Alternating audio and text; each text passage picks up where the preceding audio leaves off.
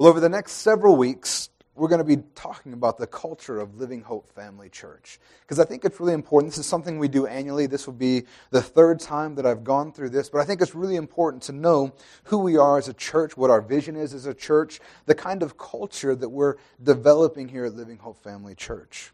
Uh, the reason I do it annually is because I think it's really easy to lose sight of what you're trying to accomplish. As time goes by, things come up, you get distracted. And I don't want to be distracted. I want to be a church that's serving God the same way that we intended from the beginning. And the culture, all culture is, is the behaviors and beliefs and characteristics of a particular social, ethnic, or age group. It's just our characteristics, our beliefs. It's who we are as a church.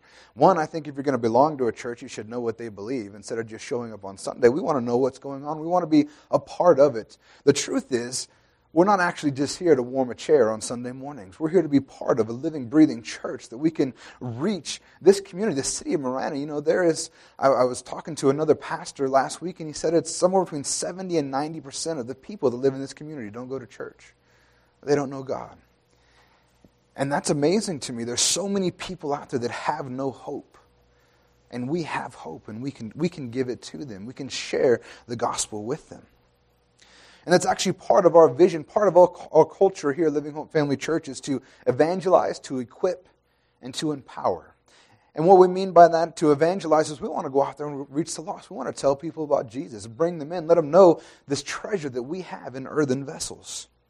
And then we want to not just evangelize. You know, there's too many churches out there that are just going out and making converts. The, the, the, the kingdom of heaven doesn't need more converts, we need disciples.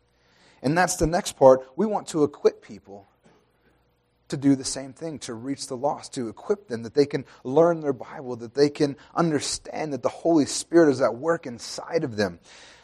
And then we want to empower them to go out and do the same thing. You know, it doesn't do any good that if we bring them in and we train them up, but if we don't actually send them out to do something, then we've missed the boat again. We belong to a larger organization, which is a fellowship of churches called Praise Chapel International. And it's, uh, it's not a governing body, it's just a group of churches that are together that want to, with the same like minded vision. And uh, their vision, their, their, their statement is to win, build, send, which is awfully close to what ours is evangelize, equip, and empower. We want to win the lost, we want to build them up and send them out. And that's part of our culture as a, as a church. So today, specifically, I want to spend some time talking about that we are a people saved by grace. And what I mean by that is that salvation is a free gift. If you're trying to work towards your salvation, if you're trying to do the right things to get into God's graces, you're missing the boat. I'll just tell you right now, I can save you a whole lot of time. You can't be good enough to be right with God. But thank God the story doesn't end there, right? Because Jesus died on the cross to make us whole. That we could be right with God. It's a free gift. And in, in line with that, we have to understand that we are loved by God. We are a people that God loves so much that He sent His Son to die on the cross for us. But I think right now, particularly in our society, we have this vision of God who's stoic and he's up there with his brows furrowed and he's got a big stick and he's just waiting people from, come on, mess up. And he wants to hit him with a stick. But the truth is, that's not what our God's like. He sent his son to die for us, to pay that price, to pay that penalty. He loves us so much. And the truth is, he didn't owe us, he didn't have to do it, but he did it out of love the next thing, part of being saved, is we have to understand that we are made brand new. When you get saved, and I know I'm, I'm, I'm probably talking to a bunch of longtime Christians out there, and we're, we're preaching to the choir a little bit, but when you get saved, you're made brand new inside. Brand spanking new. You're not who you used to be. The old man is dead and gone. Salvation is a miracle. It's not just a, a change of behavior. If all we have is changed behavior, we're missing something but you're made brand new inside. It's not just about forgetting your sin and getting it forgiven, but it's a, it's a complete spirit transfer inside of you. Your old man gets moved out, and the Spirit of God comes to live inside of you. You're born again. And the next really important thing that I want to deal with today is that it, it can't be earned. It's a gift. Salvation is a gift, 100%. It's free.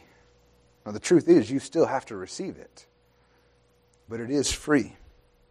If I were to come and pull out my wallet and say, Jim, this is my, it's yours, my wallet is yours. I, you know, Jim's got to come up and take my wallet if he wants it. I've given it to him, it's him, but if he doesn't come receive it, then it's still not in his possession. The same thing is for salvation. It's been given, you really can't have my wallet either. It's, it's mine. that was just an illustration. But when we, when we, uh, we have to receive salvation. It's a gift, but we still have to receive it. Amen? So let's go ahead and get started this morning. In Luke 12, 6 through 7, it says, Are not five sparrows sold for two pennies, and not one of them is forgotten before God?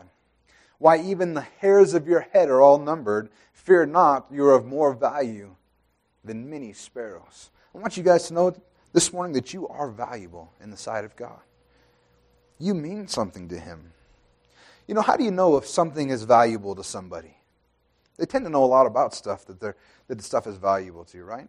I'm a bivocational pastor, and I, I do IT work for a living. I'm a network engineer, and I, am a computer guy. I like computers. You know how you can tell that I like computers and that they're valuable, valuable to me? It's because you can ask me anything about them, and I can, I can tell you about them. You know, if there's a person that's, that, that boats or yachts are value to them, you know what? They learn about boats. They learn about those things and they can tell you about them. If, if hunting is valuable to somebody, you can ask them any question and they know about those things. Whatever is valuable to something, it's apparent because they know about those things. And right here, not only does God know stuff about you, He knows everything about you. It says that even the hairs of your head are all numbered. Now, I realize that God has an easier time of keeping track of that with some of us. But nonetheless, He knows every hair on your head. He knows everything about you. You could go up to ask God a question about you, and He knows everything because you are valuable to Him. You know what else you can tell what's valuable to a person? By looking at their checkbook. You take a look at their check register nowadays. You look at their bank statement online. Well, I don't. Even, we don't have Michelle. My wife's got a, a checkbook. I don't ever touch the thing, but we don't keep a register. We do everything online. And you can tell what's important to us by looking at where we're putting our money.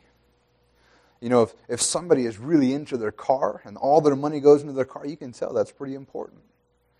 That's why they say that the, the last thing on a man to get saved is his wallet. And you can tell if, you, if, if you look through someone's register and they love God and they're honoring God, they're going to invest into the kingdom of heaven. And you guys can all, you don't have to get nervous. I'm not taking another, I'm not going to receive another offering this morning. But the reality is, if you, if you look at someone's checkbook, you can tell what's important to them, what they spend money on. Well, you know, if you took a look at God's register, you want to know what He spent for you? His Son. God gave to us far more than we'll ever give in return. Amen. And the truth is is your value is not based on what you look like or what you've done or the different things. You know, there was a if I took out this $20 bill right here. It's, it's relatively clean $20 bill, right? It's, it's a nice looking.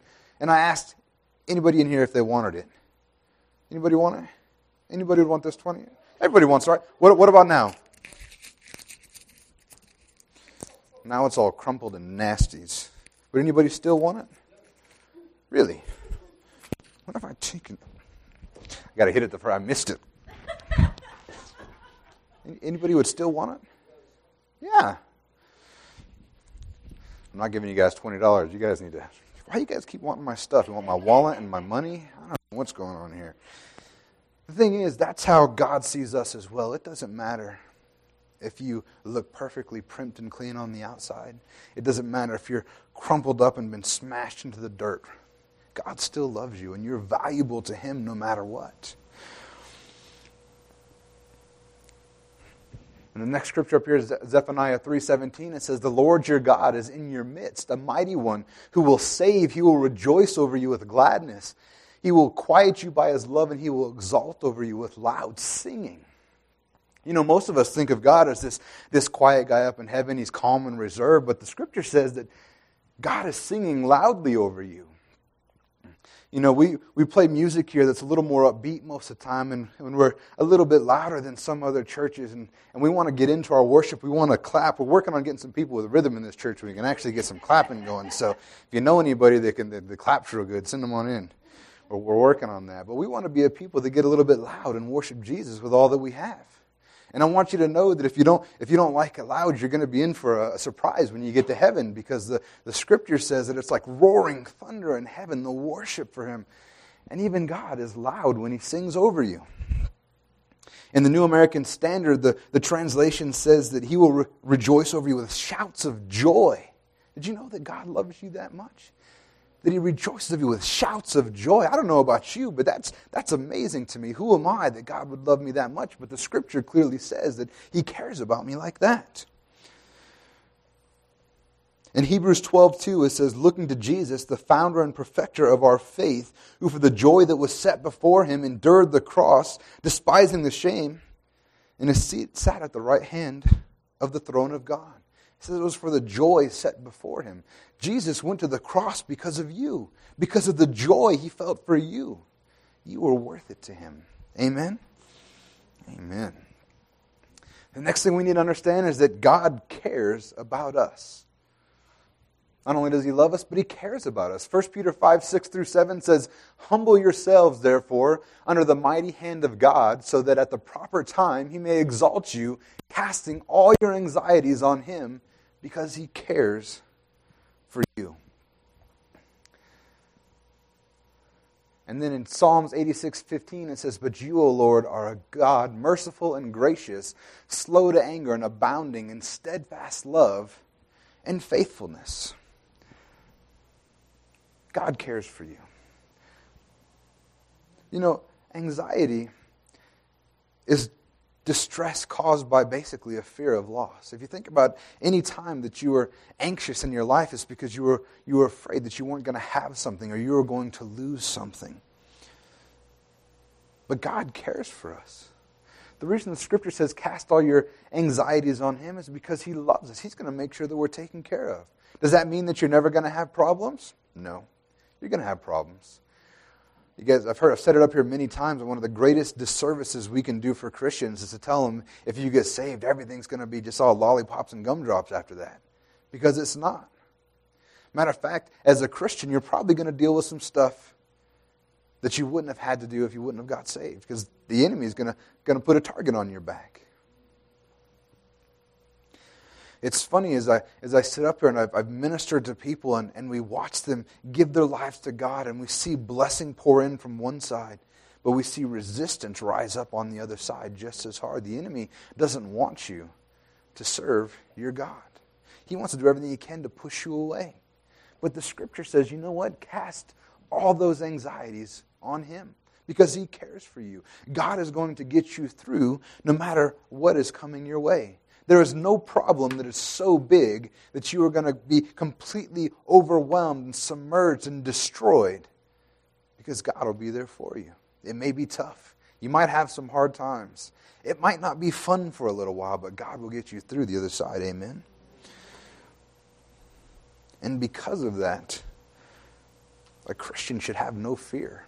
The scripture says that, that I have not given you a spirit of fear, but of sound mind and power.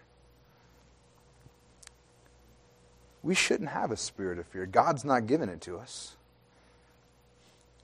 because we can trust in Him. A Christian's confidence rests in the fact that Christ is genuinely concerned for his welfare. Matthew 6, 25 through 26 says, Therefore I tell you, do not be anxious about your life, what you will eat or what you will drink, nor about your body, what you will put on. Is not life more than food, and the body more than clothing? Look at the birds of the air. They neither sow nor reap nor gather into barns, and yet your heavenly Father feeds them. Are you not of more value than they? You know, I think one of the, the, the uh, what's the word I'm looking for? One of the most dangerous things we can do is begin to, to beat ourselves up and think that God hates us and God's mad at us, particularly if we're going through a, a tough situation. Because then instead of relying on Him, we begin to wallow in our, our self pity and our doubt and our fear. And that's when the, the enemy has control over you. That's when he makes it worse for you. But if we will put our faith and our trust in our God, then He's going to take care of us.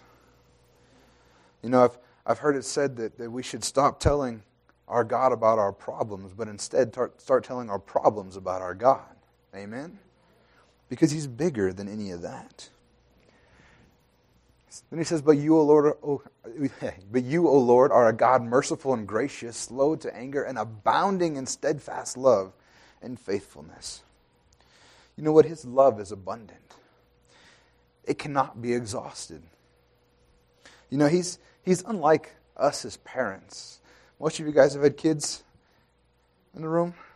You ever, you ever get a little bit tired of your kids sometimes? You had some, some, some points where you were fed up? I know I have. And you're, oh man, they can just push you over the edge, and you just, am I, I'm the only one that's, that's, that's gone through that? No, but you know what? God is abundant in steadfast love and faithfulness. He is merciful and gracious. That never runs out. You know, God never gets impatient with you. God never stops loving you. You can never push God away. You know, with my kids, there are times I've never stopped loving them, but there are a few moments, brief moments, where they made me not like them all the time. Except for you, Haley. I like you all the time. And you too, Blake. Allie's in the other room, so we'll just, we'll just go with it with her. but the truth is, he never gets tired. He never gets impatient. His love for us is never exhausted. And you know what? There's enough for everyone as well. We don't ever have to think that, you know what, God, you just deal with somebody else. I'm okay for now because he's got more than enough. Amen? And if you don't believe me that he loves that he loves you, take a look at what he did for you. In Romans 5 8, it says, But God shows his love for us, that while we were still sinners, Christ died for us.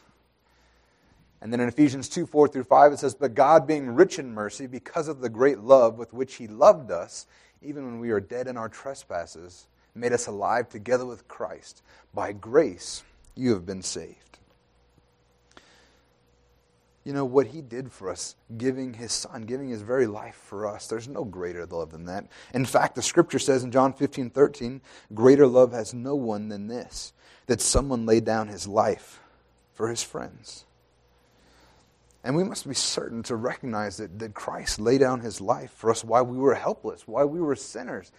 It says that while we were still sinners, we were dead in our trespasses while we were still messed up and broken and with everything wrong with, with the fallen man has, he still loved us. He still sent his son. You know, every every slip up, every mistake, every sin that you've that you've had, God knew about it before he sent his son. He never went, whew, if I'd have known you were going to do that, I would have rethought this. You can't surprise God with that stuff. He knew everything about you. And the truth is that giving your life for somebody is not done flippantly. Did you know that you have a, a better chance of having a stranger risk your life for you than someone that knows you? Statistically, you have a better chance of a stranger risking your life for you than someone who knows you. Because there might be some people that, that know you, and I'm not talking about your, your family and loved ones, but just acquaintances or friends. If they know some bad things about you, they're going to be a little less likely, you know, if they're, man, take, for example, uh, somebody who's a known murderer or something like that, and he's standing on the edge of the train. If you knew he was a murderer and he's about to fall in front of the train, how much more likely are you to save him, to reach out and risk your life for theirs, than if you didn't know anything about him and you just assumed he was an upstanding citizen? You know, when we know stuff about people, particularly bad things about people, that's going to change our opinion of them. It shouldn't, especially as Christians, especially if they're not saved. It's silly to me to think that uh, as Christians we expect non Christians to act like Christians. We shouldn't expect them that. They're not Christians. Why should they act like it? What we should do is, is tell them about what Jesus did for them and get them saved. Then we can teach them how to act like Christians.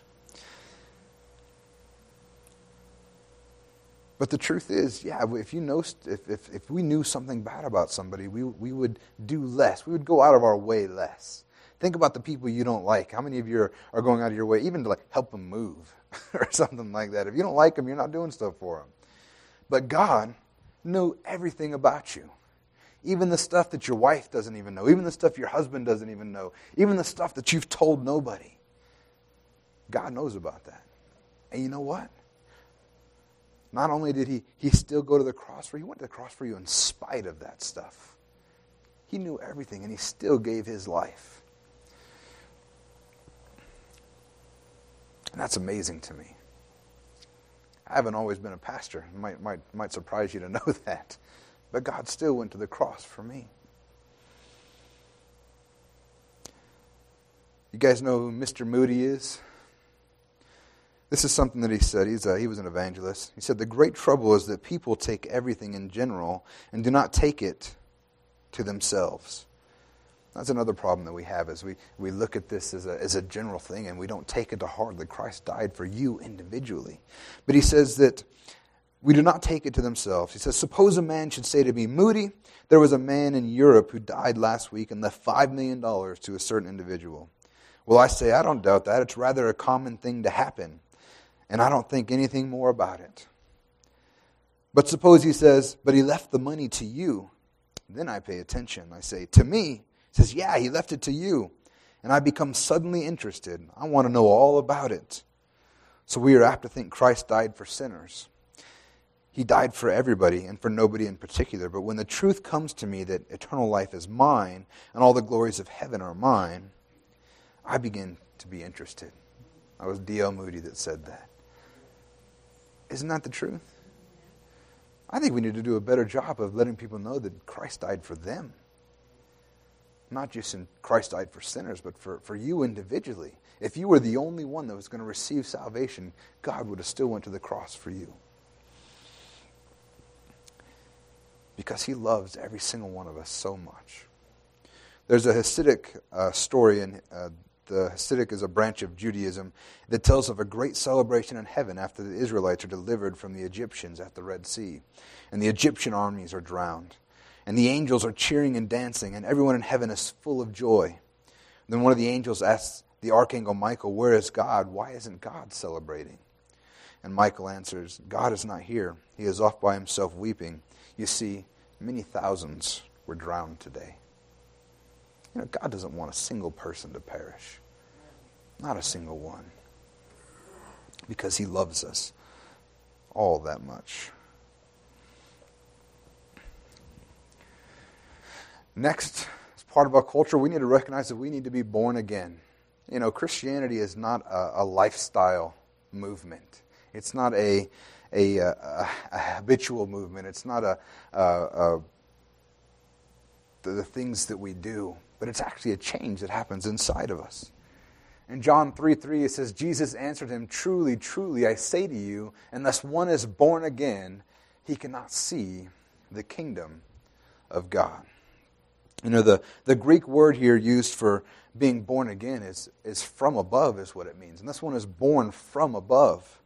And that's referring, referring to a spiritual birth. You see, that's the problem that Nicodemus had when Jesus was, was talking to him, is, is Jesus was thinking in the natural. And if you try to, to work that through in your mind in the natural, yeah, it's not going to work. Being born again is going to be extremely uncomfortable, at least for one person, the mom more than the kid. But that's the way Nicodemus was thinking. He's like, you know what? This doesn't make sense, Jesus. How can one be born again? But we know now that Jesus was referring to the spiritual birth. You have to be born again, you have to be made brand new. And this has nothing to do with your performance. Even if you perform perfectly, you won't make it into heaven. You still need to be born again. And how many know that's a good thing? That's, that's a real good thing. You know, our first, our first instinct, especially for someone that's not a Christian, is they go, Why do I have to be held responsible for something else? Why can't I just do it? It's because they're still under the impression that they can be good enough. We all, we all know that you can't be good enough. There's no way to be good enough. But because we're made brand new, we can become born again. We can trade our life for Jesus. You know that, that the scripture says that, that we were crucified with him.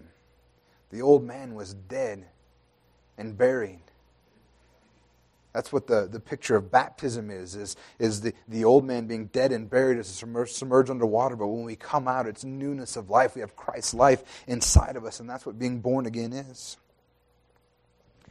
In 2 Corinthians 5 17, it says, Therefore, if anyone is in Christ, he is a new creation. The old has passed away. Behold, the new has come.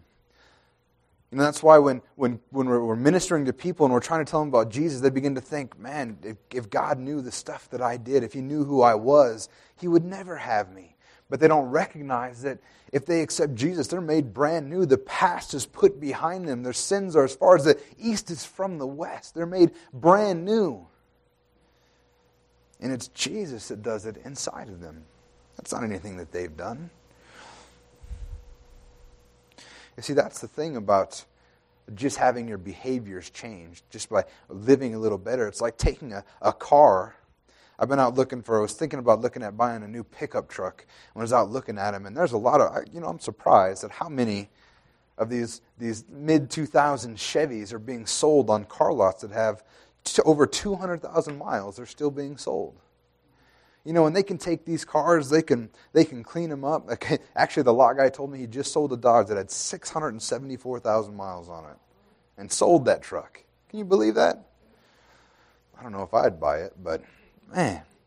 But the truth is, you can take one of them old trucks, and you can clean them out real good, and you can put a brand new paint job on them, and you can you can look at them, and they can just look pristine. But how many know if somebody takes an early 2000 truck and makes it look pristine and tries to sell it as a 2016 brand new truck, we're going to call foul? It's not a new truck. It may look good, it may look pretty, but it's not new. But you know what? When you got saved, it wasn't just a paint job. It's not just your behaviors that change. You don't just look better on the outside, but you are made brand new through and through. You're a 2016 model. Don't worry, you stay new. Next year, you'll be a 2017 model. You know what else is great about the new birth, about being born again? You see, birth only involves the future. When you moms had your, your first son or daughter, it didn't have a past. Babies are born without past. They only have a future. They have no failures. They have no doubts. They have no anxieties. They have no past. Matter of fact, when Adam was created, he's the only full grown man that was created and never had a past. He didn't have anything to bring him down, he didn't have any guilt, he didn't have any shame. And the same thing with babies no guilt, no shame, nothing holding them back. You know what? When you're born again, the same thing happens to you. You're returned to the state that Adam was in. Your past is done away with, it's wiped away. And you're made brand new. You have no past. See, the reality is, is that no man or woman is going to hell for what they've done. They're going to hell because they haven't received Jesus. That's the only reason.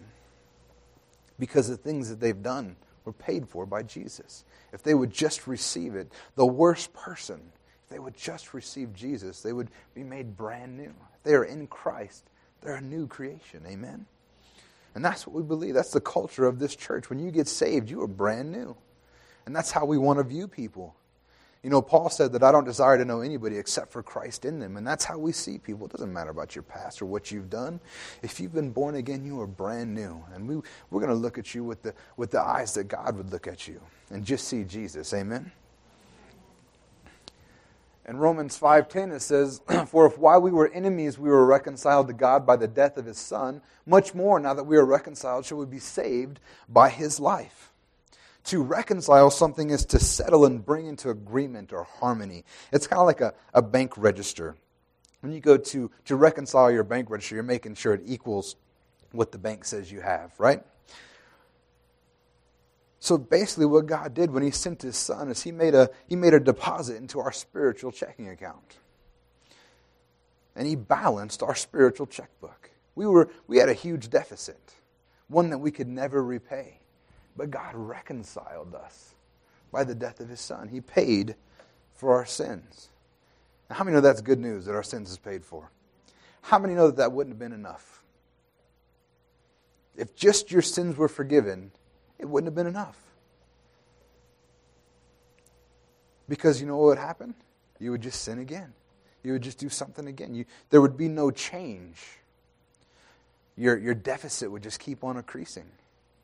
That's actually what happened with before Jesus when the law came, as they were sacrificing for sins and they were clearing up their sins.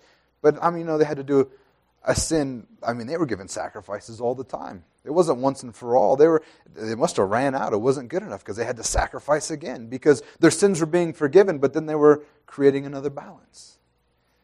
Forgiveness of sins is not enough. And thank God that, that Jesus didn't stop there. He died for our sins to pay for them, but then he rose again to give us life.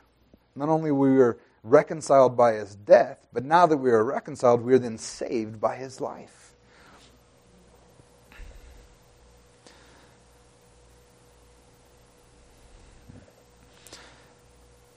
If God was willing to die for you, to show that amount of love when you were a sinner, how much more so now that you have been justified? He was willing to die for you while you were an enemy. But now that we're justified, how much more so would that love go? You know, to be sure, there is a wrath to come. There are those who don't know Jesus that are going to stand before God and, and face the wrath of God. And the scripture says that they're actually storing up wrath for themselves. And the only way to get rid of it is to receive Jesus. But I want you to know that as a believer, you're not subject to that wrath. In John 5:24 it says, "Truly, truly I say to you, whoever hears my word and believes him who sent me has eternal life, and he does not come into judgment, but has passed from death to life. 1 Thessalonians 1:10 says, "And to wait for his son from heaven, whom he raised from the dead, Jesus, who delivers us from the wrath to come." 1 Thessalonians 5:9 says, "For God has not destined us for wrath, but to obtain salvation through our Lord Jesus Christ." And Romans 8 1 says, "Therefore there is I'm sorry, there is therefore now no condemnation for those who are in Christ Jesus." We're reconciled. We've been given newness of life, and we pass out of judgment. Amen? We're also forgiven and free. And this is an important distinction. Most people understand that Jesus died for your sins and that you're forgiven. It's the freedom part that many of us have a problem with. In Acts 13 38 through 39, it says, Let it be known to you, therefore, brothers, that through this man, forgiveness of sins is proclaimed to you, and by him, everyone who believes is freed from everything which you could not be freed by the law of Moses. Forgiveness is, is great and it's necessary. Our sins needed to be forgiven, but freedom is the difference. You know, we are free from sin, but not free to sin. You know, when we get saved, Jesus Christ died on the cross for us, and, and our sins are forgiven, and that's great news. And unfortunately, there's been some teachings that swing the pendulum so far to the one side. There's so much grace that, that people think they can live however they want to live. And God doesn't care because you're forgiven. But the truth is that Jesus didn't go to the cross so you could do what you want, He went to the cross so you could be free. Finally, be free from that sin and bondage that was holding you down. In Romans 7:15 when Paul was speaking about the old man before Jesus he says for I do not understand my own actions for I do not do what I want but I do the very thing that I hate. You know if you're not born again if you're not made brand new then you can try not to sin all you want but you'll even if you want to live right you're going to end up doing those things but in Jesus you are finally free to do the things that are godly. Grace is not licentiousness but we're actually made free. And that's the part that as Christians we have to become aware of that when you're made brand new, you're finally giving the ability to live the life that God called you to live. You finally have the power, the ability, the opportunity to live without sin. So you say, Pastor Wayne, you think that a Christian can live without sinning? Absolutely. We can live without sin. I also recognize that most of us won't because this is something that's hard to get a hold of the truth is that it's difficult to, to, to walk in this truth that we are free completely from sin. Jude 124 says, Now to him who is able to keep you from stumbling. God is able to keep us from stumbling if we'll keep our eyes on him. And the problem is, is oftentimes our eyes drift a little bit. We become distracted. But the reality is, is that when Jesus died on the cross for you, as soon as you received him, you were made brand new, and the power that sin had over you was completely broken. I used to work in a restaurant and I'd work with the people and I would try to tell them about Jesus and they're like, I don't want to, to live like that. I don't want to have the, I don't want to lose the freedom. They thought they were losing the freedom to do whatever they want. And what they meant by that is they wanted to go out drinking and smoking and fooling around with, with, with the girls and guys. And, and they said, I want to be free to do that stuff. And I don't want my, my freedom taken away. But the thing that they didn't realize is they weren't free. So I used to tell them, he said, You think you're so free now? Go a week without doing any of it. If you're free to do what you want, go a week without doing it. Go a week without smoking, without drinking. You know what? None of them could do it because they weren't free. It's not until you get born again that you're finally free from all those things. Amen? We also find that in Jesus that we are made complete. In Colossians 2 10 through 12, it says, And you have been filled in him who is the head of all rule and authority. In him also you were circumcised with a circumcision made without hands, by putting off the body of the flesh, by the circumcision of Christ, having been buried with him in baptism, in which you were also raised with him through faith and the powerful working of God who raised him from the dead. The New American Standard translate this and other translations, not filled with him, but it says, You have been made complete in him. And did you know that completeness, completeness is not reliant on how you feel? How many of you in this room have at times not felt complete? I know I have. How many know that it doesn't matter how you feel? The scripture says you're complete in Him. Matter of fact, our feelings will oftentimes lie to us. We also find here that we were circumcised with the circumcision made without hands. You know, the, the law circumcised the flesh. But grace is the circumcision of the heart. That old heart of stone was cut out of you and replaced with a heart of flesh. Scripture says that we, we died with him, we were buried with him in baptism, and then we were raised with him. How? Through faith.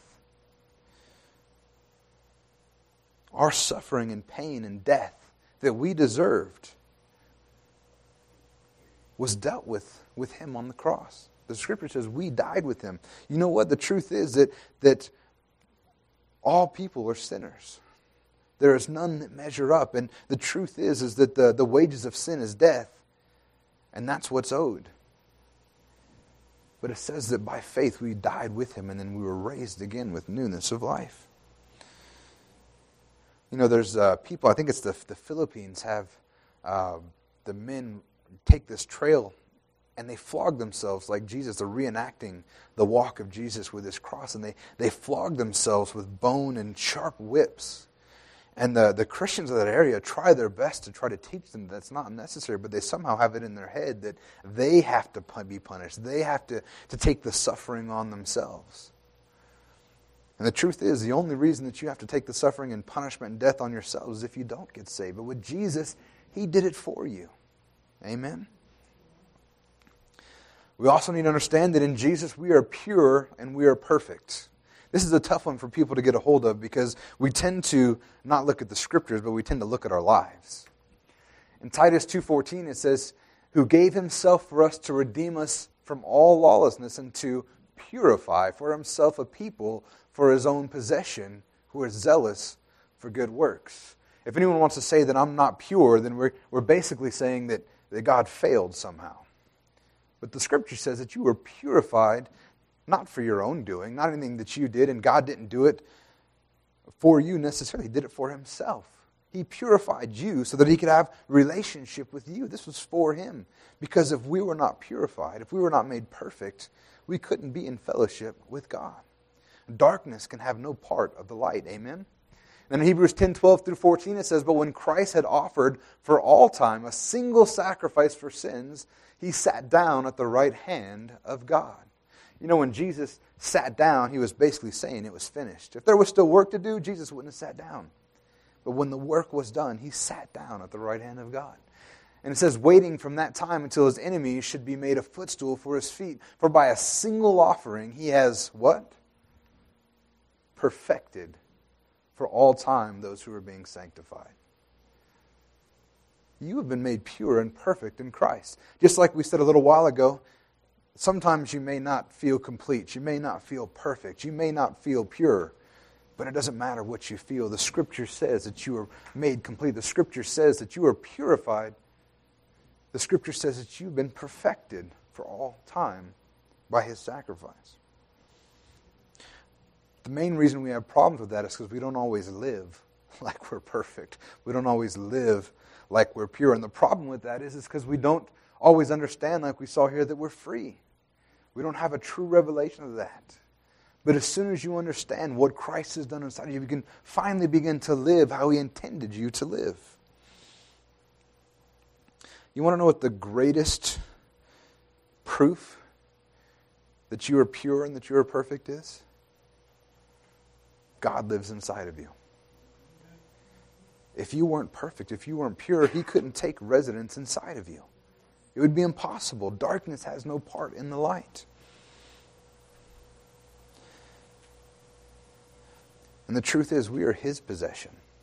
We're not our own. And He bought us with a price. It was for Him. He said He did it for Himself.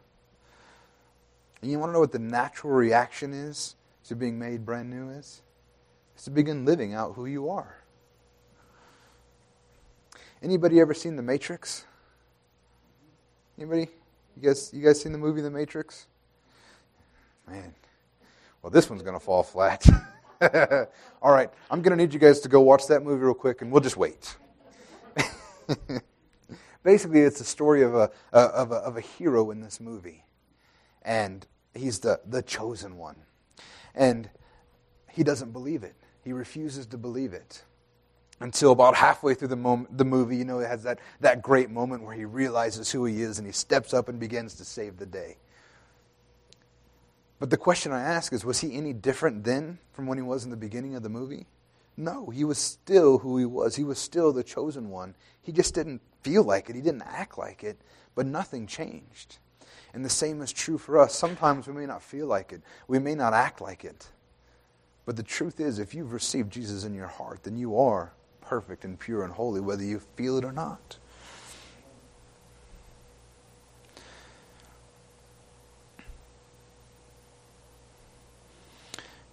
we start talking about sacrifice, I mentioned a little bit earlier, the Jews used to sacrifice continually.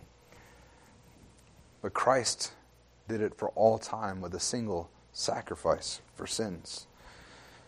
The Jews' sacrifices covered them for a brief time, but Jesus' sacrifice covers you for all time. Some people wonder that, all right, Jesus died for my sins when I got saved, but what happens if I, if I sin after I get saved? Jesus paid for those too. The question I have to ask you is when Jesus died 2,000 years ago, how many of your sins were future sins? All of them. Unless some of you guys are way older than I think.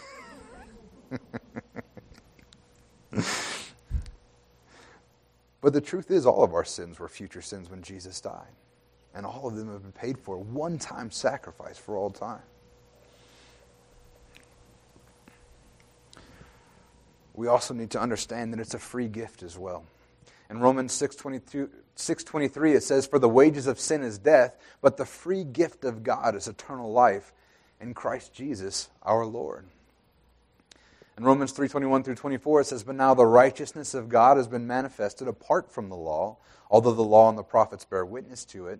The righteousness of God through faith in Jesus Christ is for all who believe, for there is no distinction, for all have sinned and fall short of the glory of God, and are justified by his grace as a gift through the redemption that is in Christ Jesus."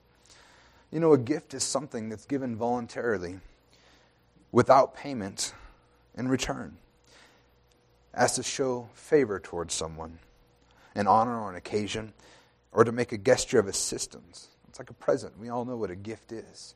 When you give a gift to your to your, your children for their birthday, you don't expect payment in return.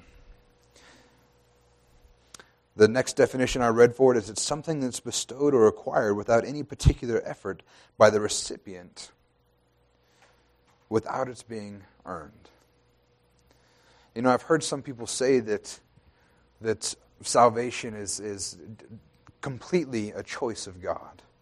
That, that uh, the only people that are going to be saved are the, are the elect, the chosen one that God's have chosen to be saved. And, and those that are, are not elect, it doesn't matter what they do, they can't be saved. Because, and their argument is that if salvation is by faith, then faith is a form of works, and therefore the scripture says that it's not by works. Now, I have a problem with that because whenever you, re, you, you, you take a gift, you get a gift, you have to receive it. Like I, sh- I, I demonstrated earlier with my wallet, even if I give you something, you have to come take it from my hands. You have to take possession of it. You have to receive it. And that goes with any gift. If you don't receive it, if you don't walk up to the person that's giving to you and take it from their hands, then you've not received it, even though it's yours rightfully, correct? Now, if that were to be the case, if somebody were to walk up here and take my wallet would any of us argue that uh, they earned that by making the, the short trip to the front of the room? No. None of us would argue that. Salvation is a free gift, and we receive it by faith. You have to believe God is who He says He is, and He'll do what He says He'll do. But that's not works. That is how we receive it. And there's nothing that you can do to earn it.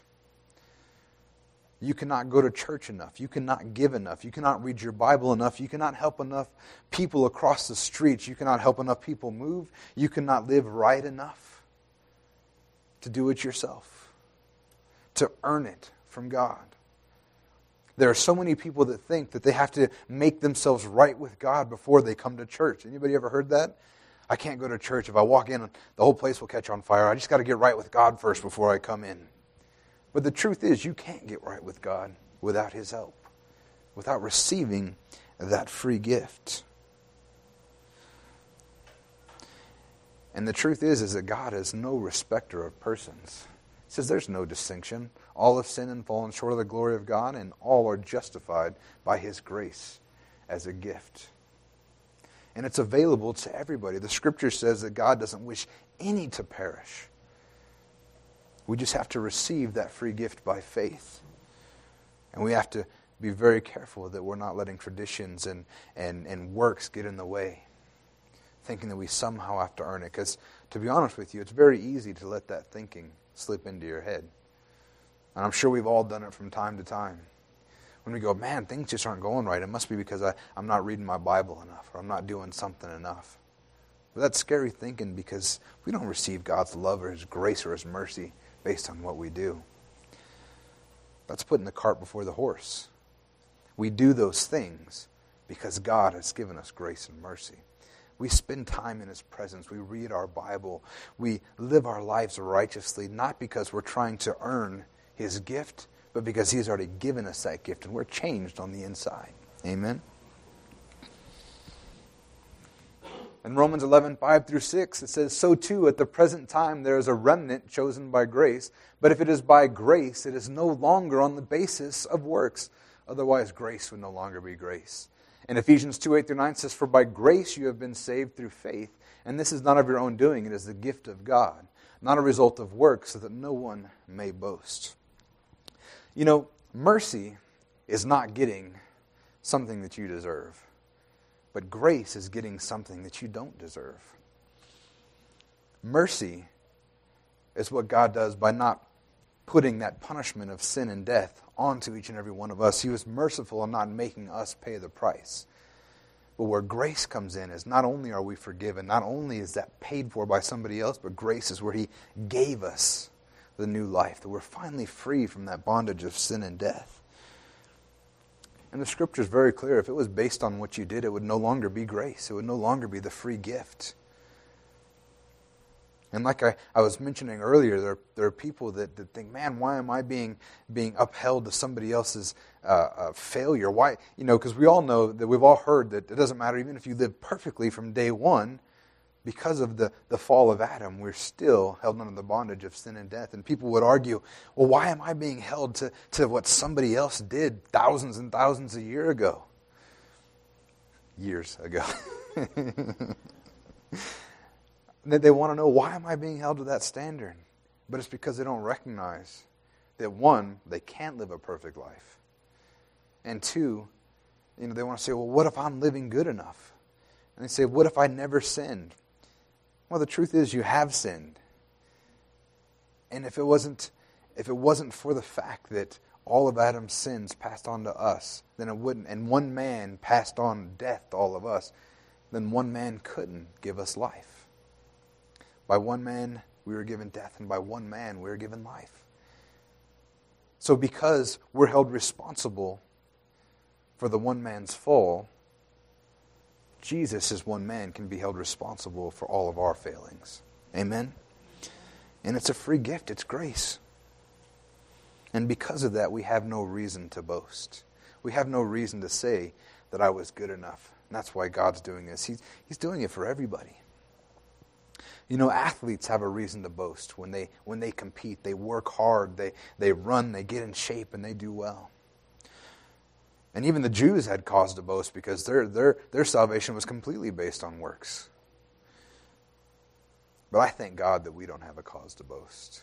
I thank God because the truth is, I, I, I can take a look at my own life, and I'm, I'm sure I'm not unique, is that I don't have a life to boast about. So I thank God that He gives it as a free gift, and He did it for me, and He did it for you, every single one of you in this room, without expecting anything in return. Amen? And we're going to end here. In Acts 8 36 through 37, it says, As they went along the road, they came to some water, and the eunuch said, Look, water, what prevents me from being baptized? And Philip said, If you believe with all your heart, you may.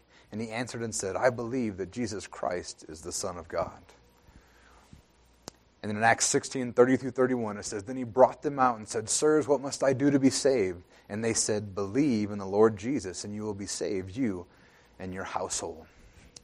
You'll notice that I use the New American Standard Version for this one because, for whatever reason, the English Standard Version decided not to put this verse in the Bible. So you'll notice it's in brackets because not all the ancient manuscripts have this particular one in them.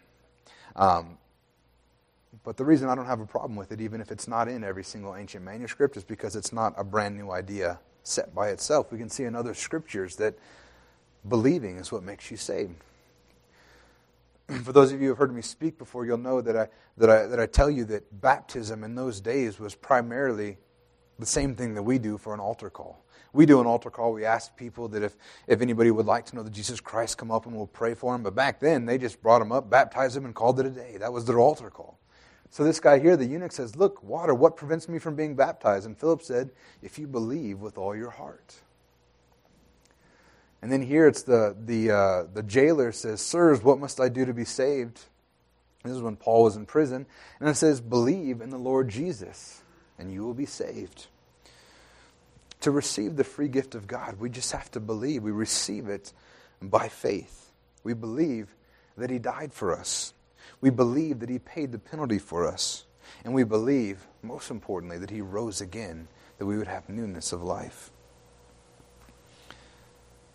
It's our belief, it's our faith, it's how we receive this free gift.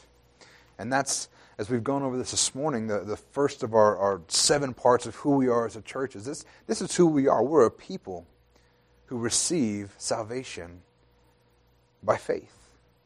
The grace of God is given to us by faith. This is not a church where you have to earn your way into God's graces. This is not a church where you have to earn your, your way into salvation.